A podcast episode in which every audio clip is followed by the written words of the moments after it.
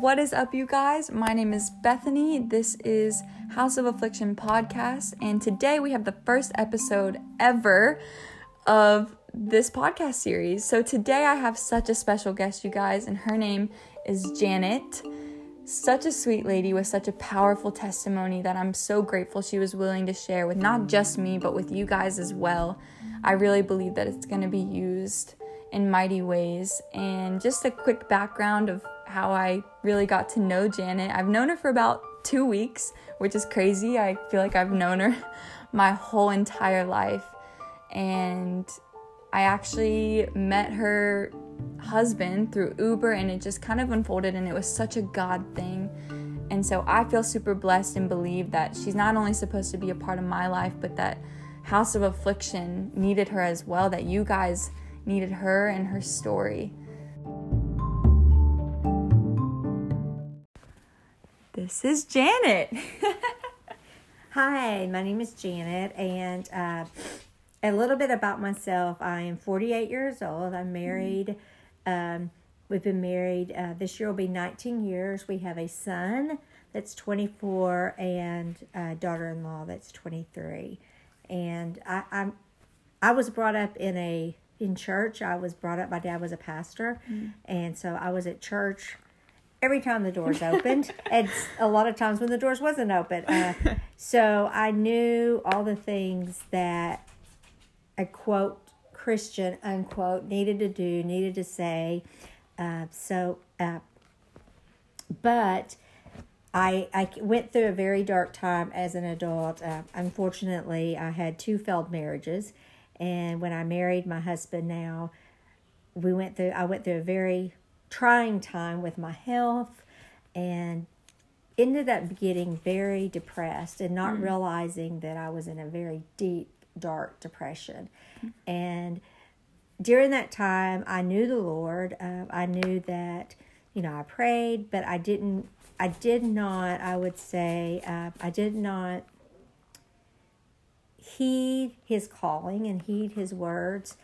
And I came to a point where my son was, we have one child, as I said, and he was get, trying his wings out, so to say. And he was pretty much everything. And I unfortunately put him ahead of my husband and sometimes ahead of God, which is not right at all. But uh, I did that.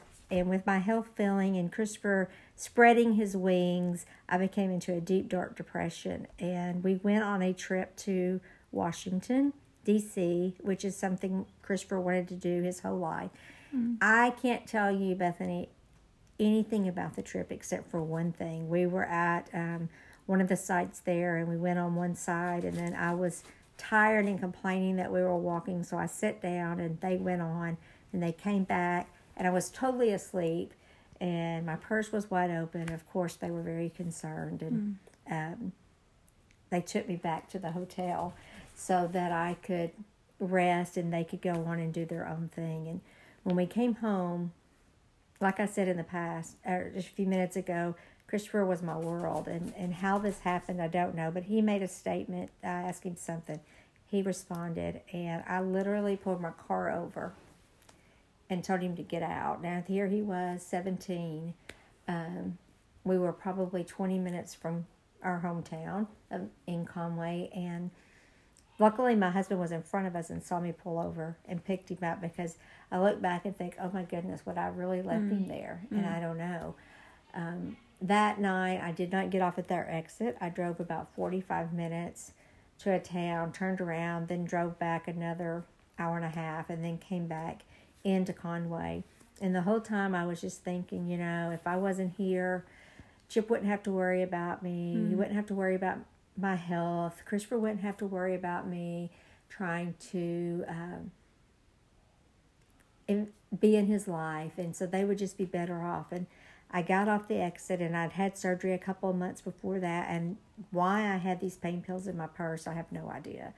But um, I just decided then and there I was going to take what I had left over and I would be out of the suffering and Chip and Christopher and my mom and dad and family would be much better off.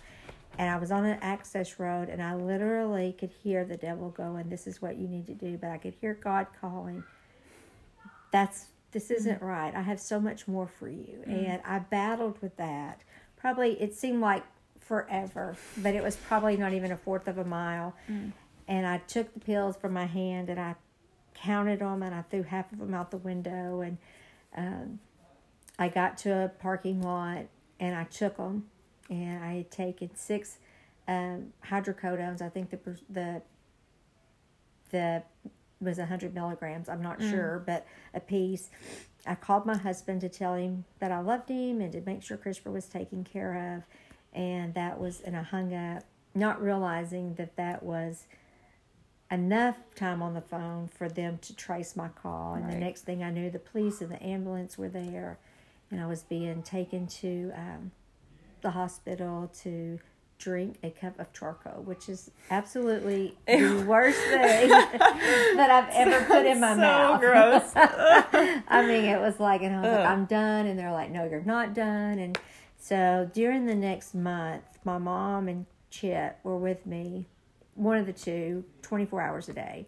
They had to sign a piece of paper saying that um, they would take care of me. And at the end, I was really tired of it because I was like, I can't even go to the restroom by myself. But that's how much love that they had for me. And I look back and think I still can't realize that I was that depressed. But I know the signs now that when the devil tries to tell me I'm unworthy, which he so often does, that I know that I'm God's child. And uh, it's taken me a long time in counseling and prayers and um, talks with my friends, but God had a purpose for me the day He formed me in my mother's womb. And even though I'm on disability, I, I have health issues, God still has a purpose for me. And it's amazing that, you know, I, I look back and think, I called myself a Christian and I was, you know, praying and I was reading my Bible, but I wasn't allowing God to truly speak to me, to to hear Him say that He I was a child of His, right. and that and I'm going to go back to a a saying I heard my whole life when I was a child: God doesn't make any junk, and um, it I still have, you know, I still struggle every once in a while with depression. I'm not, you know, but I know that there is a purpose for each stage of my life, Right. and um, I can use my disabilities, you know, my my pain that I go through for His glory, because like I, there's always someone out there worse than me, and that's suffering. Um, it- I yeah, I'm sorry. I kind of wanted to ask, you know, with with going back through and kind of in a way having to relive those moments and really think through how did I get there? Um, and I, I know that you were saying that you don't remember anything about that trip. Can you think of specific instances or situations that led you to that point, or was it kind of just so sudden that all of a sudden you were at this place mentally where you were like, I don't even want to be here anymore?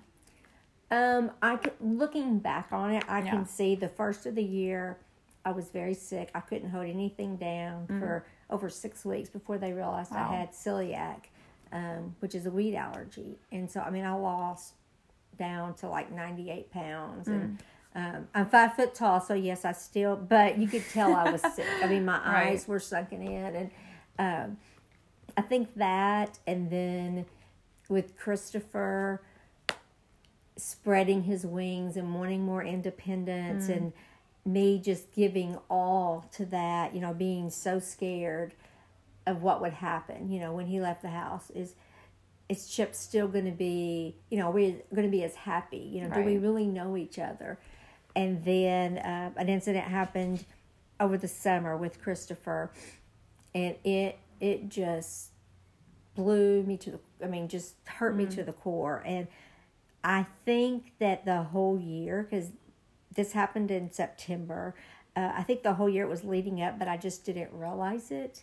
Right. and my temp was on a Sunday. That Monday I got very I, I would say I had a breakdown then, and we called one of our pastors, and Chip did one of our pastors and his wife, and they came over, and you know I even addressed it there, but I was like I would never do this, and so I I think it was gradually. I just didn't realize it, Right. and my family didn't necessarily realize it because it was a gradual. But mm. that mo, I never, except for that Monday, I never thought about it until that night. That everybody would just be better off without. me. Yeah.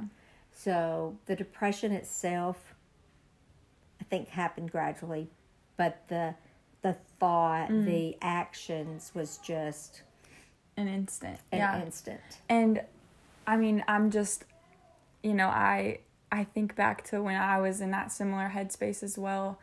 I've never really put it like that.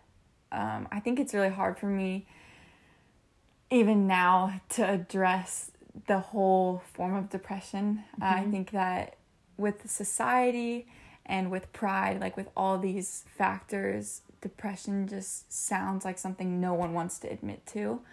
But I think if we aren't willing to admit it, if we get ourselves in a really dangerous place.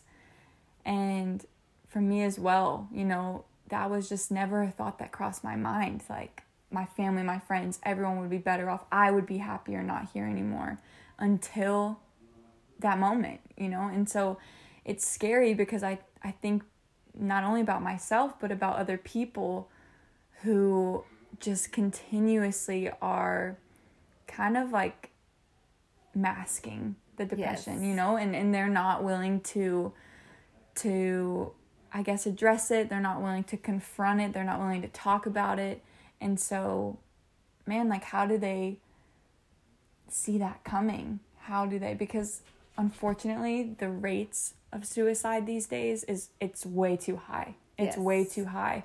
And that just means that the enemy has that stronghold of that slow progression and in that in that particular moment of when someone decides to just try too many people succeed Yes. and you know i i believe just with the conversations that you and i've had like we're both so eternally grateful for the fact that we're sitting yes. here Yes. right now like it, it's Yes. it is a miracle that you're able to even share this and and we know that and my heart just breaks for the people that that was not their reality you know Me too.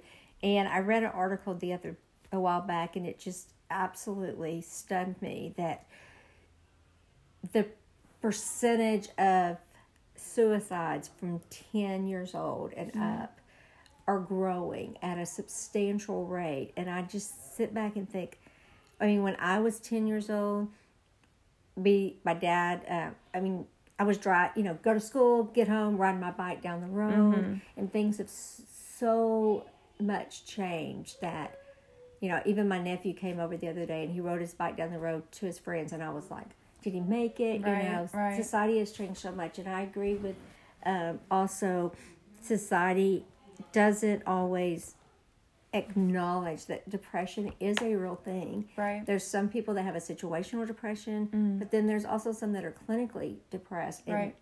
The serotonin, I don't know all that stuff. But, I mean, I've heard it, but I couldn't quote it. Yeah. It is definitely, and those that go through it sometimes feel like, you know, their family's not going to accept it. Right. And so they push that under the rug. Mm. And I, I think it's sad because there is help out there. Mm. You know, talk to a friend, talk to a pastor, Right. Go to counseling if if you're able to do that. Oh, absolutely. And and with that, you know, with people, whether you're a kid, an adult, it doesn't. It really doesn't matter, you know. And we could look at the stats and see what are the more common ages and all that. But at the end of the day, any person who is struggling and yet, you know, like it talks about First Peter four, we're all going to suffer. It just is going to look different in everyone's lives. But in this particular topic of suicide and depression, you know, with that shame that's attached to it and with this fear of rejection, it does lead to that bottling up and it's so dangerous. And so, whether it is a counselor, a teacher, a friend, a family member, it literally does not matter who it is. Getting able or being able to talk to someone about it and just opening up, I think allows the Lord room to bring that healing because without it, when you keep some keep something in the dark, the enemy has full control over it. That's right. You know, and and it's so scary and I look back to when I I was in that place. I wanted so badly for everyone to believe that I had it all together. You know, that I was the perfect child, perfect student, perfect athlete.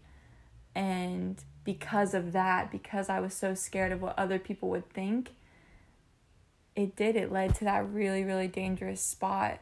And I just think of all the people who, if they just knew how accepting some people are, you know, um, and whether people go to church or not, you know, because I'm believing that people who don't go to church and who don't believe in the Lord are going to be listening to this.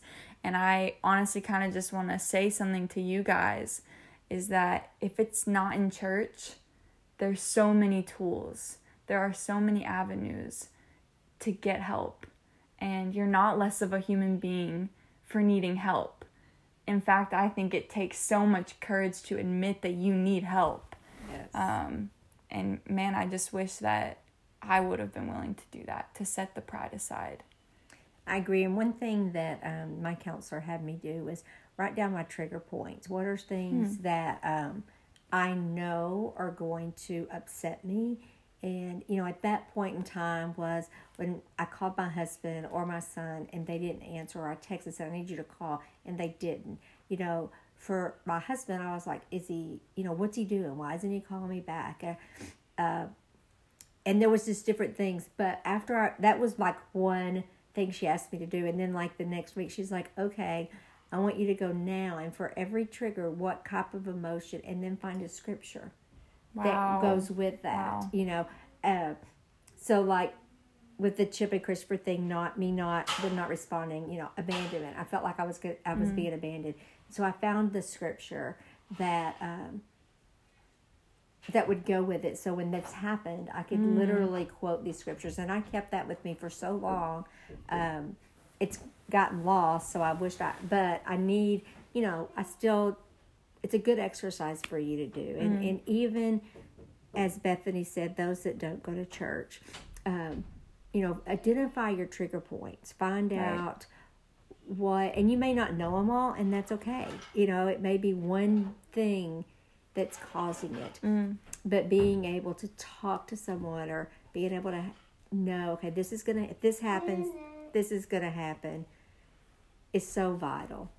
If you could go back, what do you think is something you would want to tell yourself when you look back, um, you know, in the specific moment that you described earlier and how hard that was? being a Christian, I, I would look. I mean, I tell myself, you know, I am worthy. I am. I am worthy of my family's love. I'm worthy of God's love, uh, because that was the biggest thing that I I deal with is my unworthiness, and so I think that.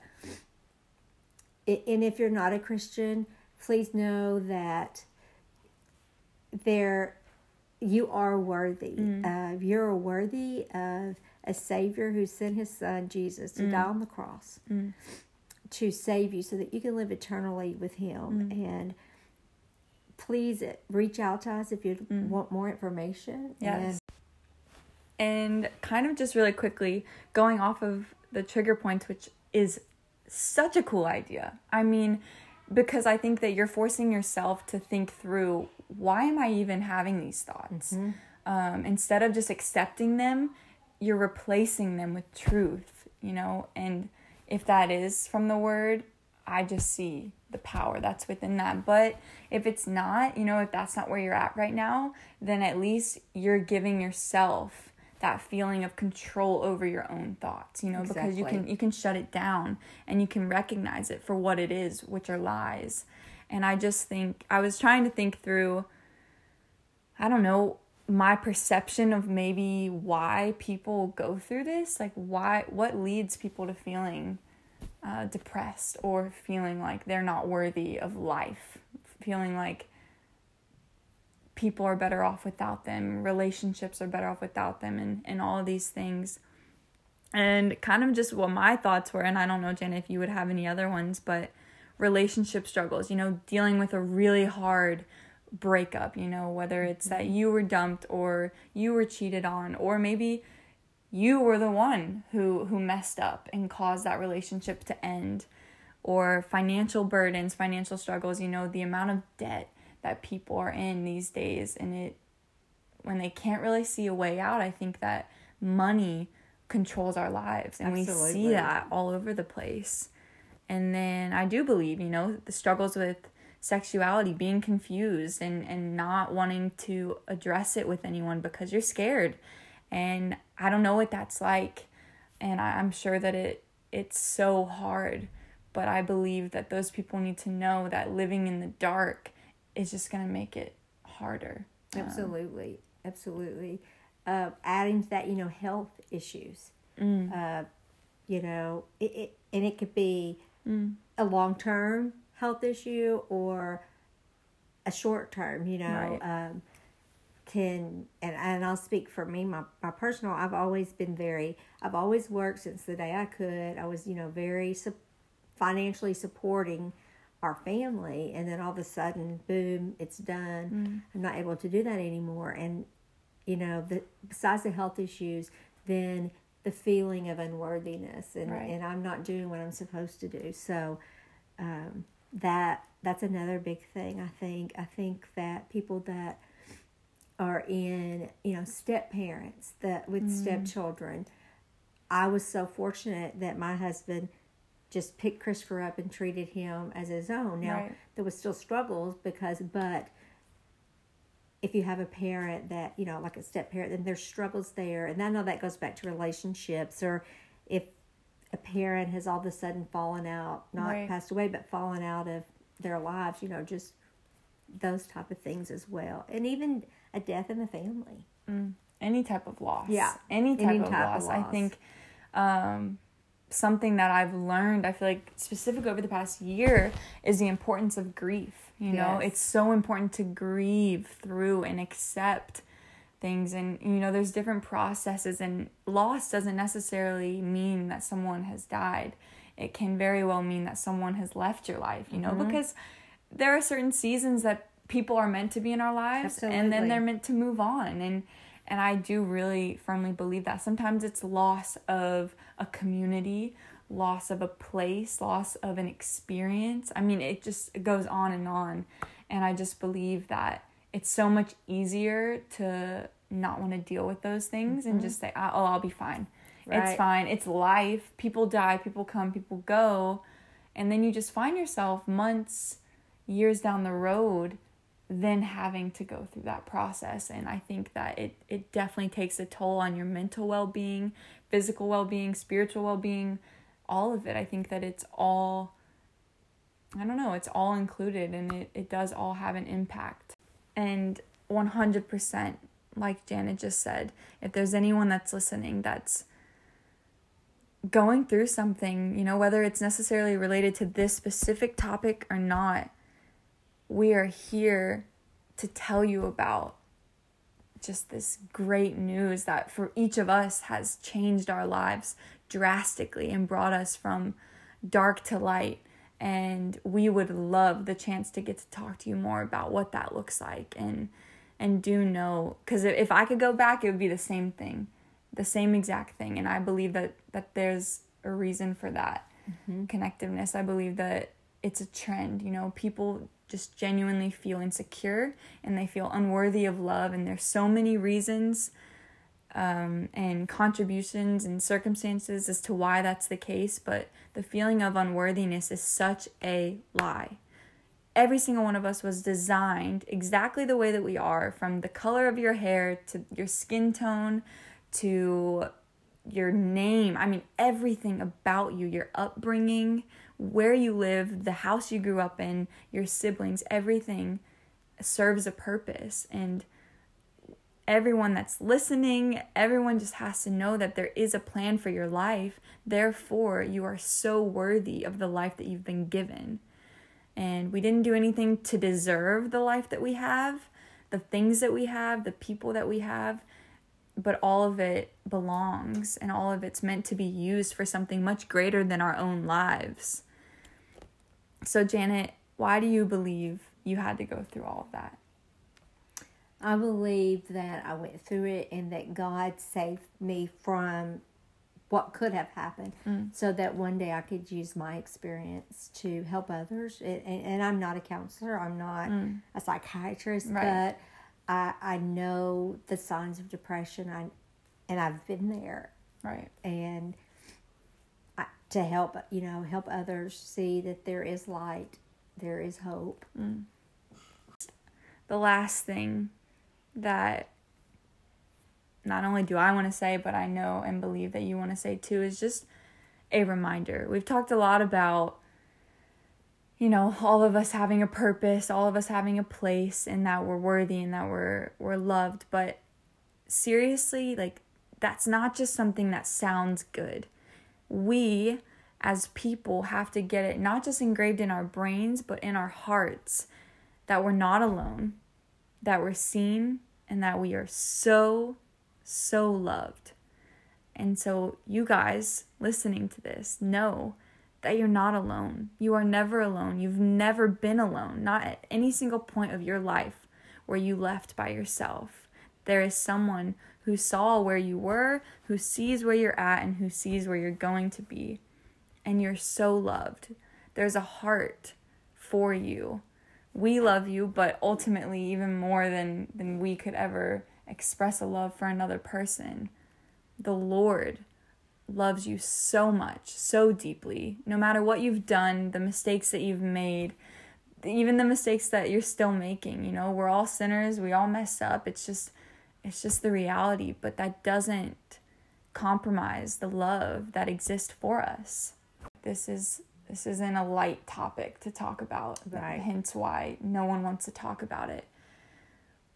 So, with that, we, Janet and I, want to direct anyone that's listening to, I believe, a tool that's been given to us by the Lord, a tool that exists for a reason, and that would be a hotline, a number for anyone who is experiencing suicidal thoughts who knows someone that is experiencing suicidal thoughts, if someone is attempting or contemplating, you know, suicide, anything, there's a phone number that exists for a reason, and it's so that you can call and talk to someone and just be so open about what you're going through. And this phone number is 1 800 273 8255. Again, the National Suicide Hotline number is 1 800 273 8255. Well, I kind of just wanted to take a moment and recognize that this is a real thing and just honestly do what I know to do, you know, for people that are going through some some hard stuff and the best thing we can do is we can pray. So that's what we're going to do. We're going to pray for anyone that's listening who's going through some of the things that we've talked about. So, Lord, I just thank you so much for avenues of getting to talk about your truth and to spread your word. And Lord, I just pray for anyone that's listening that's going through depression, suicide, anxiety, whatever it is, Lord, I just pray that they could feel your touch through this or that they could feel you reminding them of their worthiness. And Lord, I just pray that they feel the amount of love that you have for them. And I pray that they have the boldness and the courage to step out in faith and go and seek help. I pray that you open up doors for that help. I pray that they are just willing to walk through it. And I pray that you give them a support system right now, Lord, exactly where they're at, whether it's friends or family or professionals, whatever they need, Lord. I just pray that God, that you give it to them and they accept it with open hands. Lord, just mm-hmm. continue to work in their lives. Remind them of the purpose that you have for them. I pray that if anyone doesn't know who you are, that somehow this message flipped on a switch, turned on a light, whatever, Lord, and that they can sense that there is a greater power, a greater being, a greater purpose than just us. That life is so much bigger than just us. We love you, we praise you. In Jesus' name, amen. Okay, you guys, well, that was it for the first episode. I I hope that you not just enjoyed it, but really got something from it, you know, whether it was from Janet's story or whether it was just a way that the Lord spoke to you. If you have any feedback, maybe you're interested in an interview, you feel called to share your personal story, or you need prayer for anything, you can actually email at afflictionhousepodcast at gmail.com. You can go ahead and follow at Affliction House on Instagram for updates, but definitely be on the lookout for new conversations that are coming soon.